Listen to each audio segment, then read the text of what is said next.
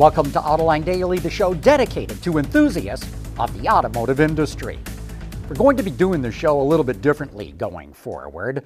Uh, the Autoline crew, they're all at home right now. That's how we're going to be working as we go through this coronavirus. Not only am I the only one in the studio, I'm the only one in the building.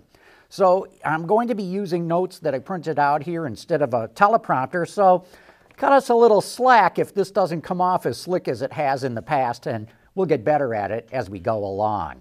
And of course, we're doing things differently because of the coronavirus, which is really starting to have an impact on the automotive industry.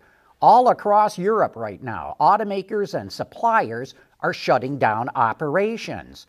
But in the US, automakers are keeping their plants open, but they're making changes to deal with the coronavirus. For one thing, they're rotating shutdowns of different plants to thoroughly clean those facilities and equipment.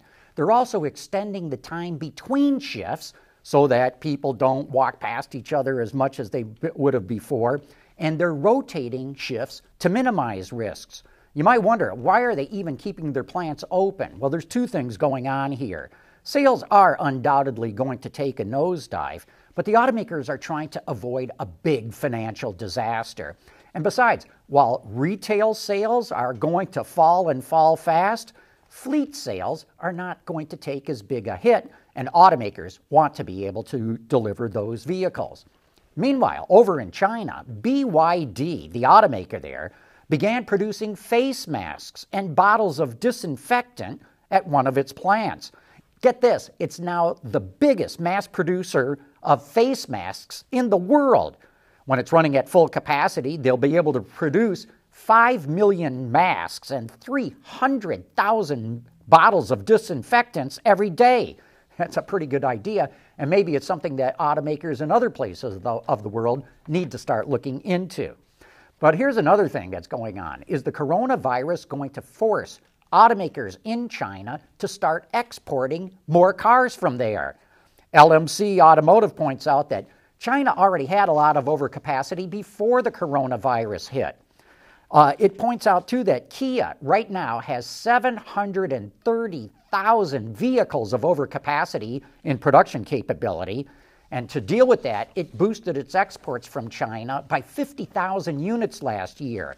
In 2016, non Chinese automakers accounted for 19% of all exports out of China. By 2018, that rose to 30%. Last year, it hit 38%. And by 2025, LMC expects China to be a major export hub of automobiles, but that could force other countries to start putting up trade barriers.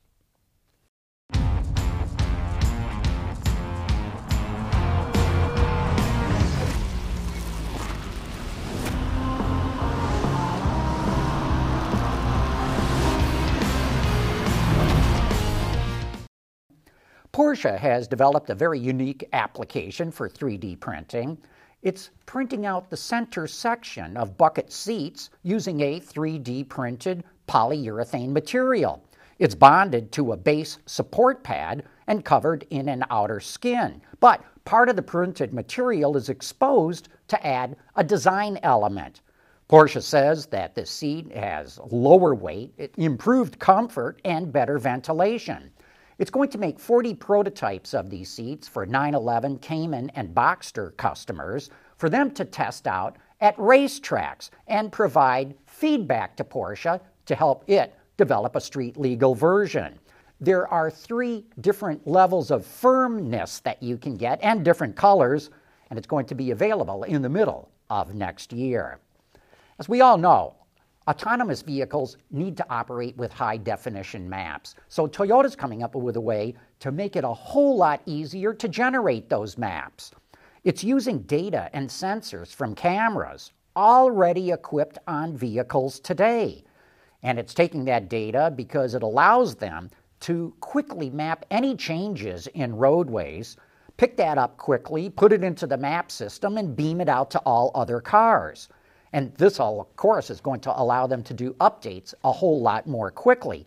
Besides, now they don't have to rely on expensive methods of looking through road construction notices from municipalities and states and provinces and it doesn't have to send out uh, survey vehicles driving around with that spinning doohickey on their roof, trying to drive on every road that they can. Kia just introduced the new Sorento.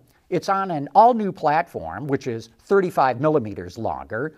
The body is larger and taller, and that gives more passenger room and cargo space.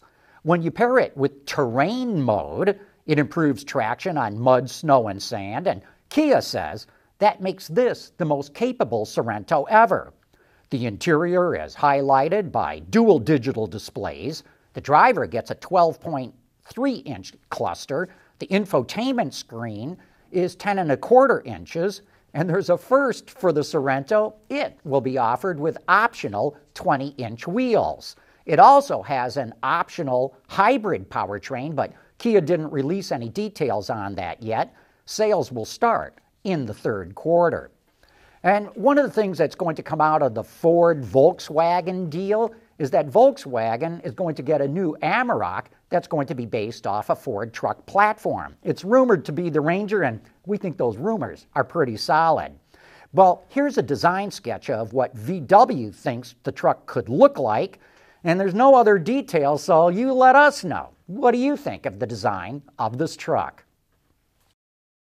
AutoLine Daily is brought to you by Bridgestone Tires. Your journey, our passion. Last night, Hyundai introduced the new Elantra and the Elantra Hybrid. It's on a new platform with a longer wheelbase. It has a wider stance and lower roofline. It's the second vehicle in Hyundai's lineup to come out with what they're calling sensuous sport design philosophy, which we saw first come out on the new Sonata. Interior features of uh, the new Elantra include an airplane cockpit layout for the driver, a 10 and a quarter inch display cluster, and a 10 and a quarter inch infotainment screen. And for the first time, the Elantra will be offered as a hybrid. It has a 1.6 liter four cylinder engine, a 32 kilowatt electric motor, a lithium ion battery, and a six speed dual clutch transmission. And it should deliver more than 50 miles to the gallon with the EPA rating. There's also a non hybrid version that gets a 2 liter four cylinder engine with Hyundai's variable transmission, which is kind of similar to a CVT. Production of the new Elantra kicks off at Hyundai's plants in Korea and Alabama this fall, and sales begin in the fourth quarter. You know, electric parking brakes are starting to become very, very common on all kinds of vehicles, but mainly on medium and large ones. And that's why ZF is now bringing out an electronic parking brake for small front wheel drive cars. And instead of activating the rear brakes, it actually activates on the front brakes. These electronic parking brakes get rid of the need for a handbrake handle and cable. That frees up more interior space around the center console and gives designers more freedom. ZF already started production of this in Korea and China, and it's going to start selling it in other markets. And ZF first launched the technology on rear axles in 2001, and it's equipped 75 million vehicles around the globe with this kind of electronic parking brake. Okay, don't forget to tune in to Autoline After Hours tomorrow. We've got a fascinating guy coming on the show, Jeff Trumbull, who's come up with this new kind of technology that will ping workers at workstations in manufacturing plants to tell them exactly what kind of adjustments they have to make on exactly which machine so that the line keeps on running and always produces quality parts. It's going to be a fascinating discussion. So join me and Gary Vasilash for Autoline After Hours tomorrow at 3 p.m. Eastern Time. And with that, we wrap up today's show. Thank you for making Autoline Daily a part of your day.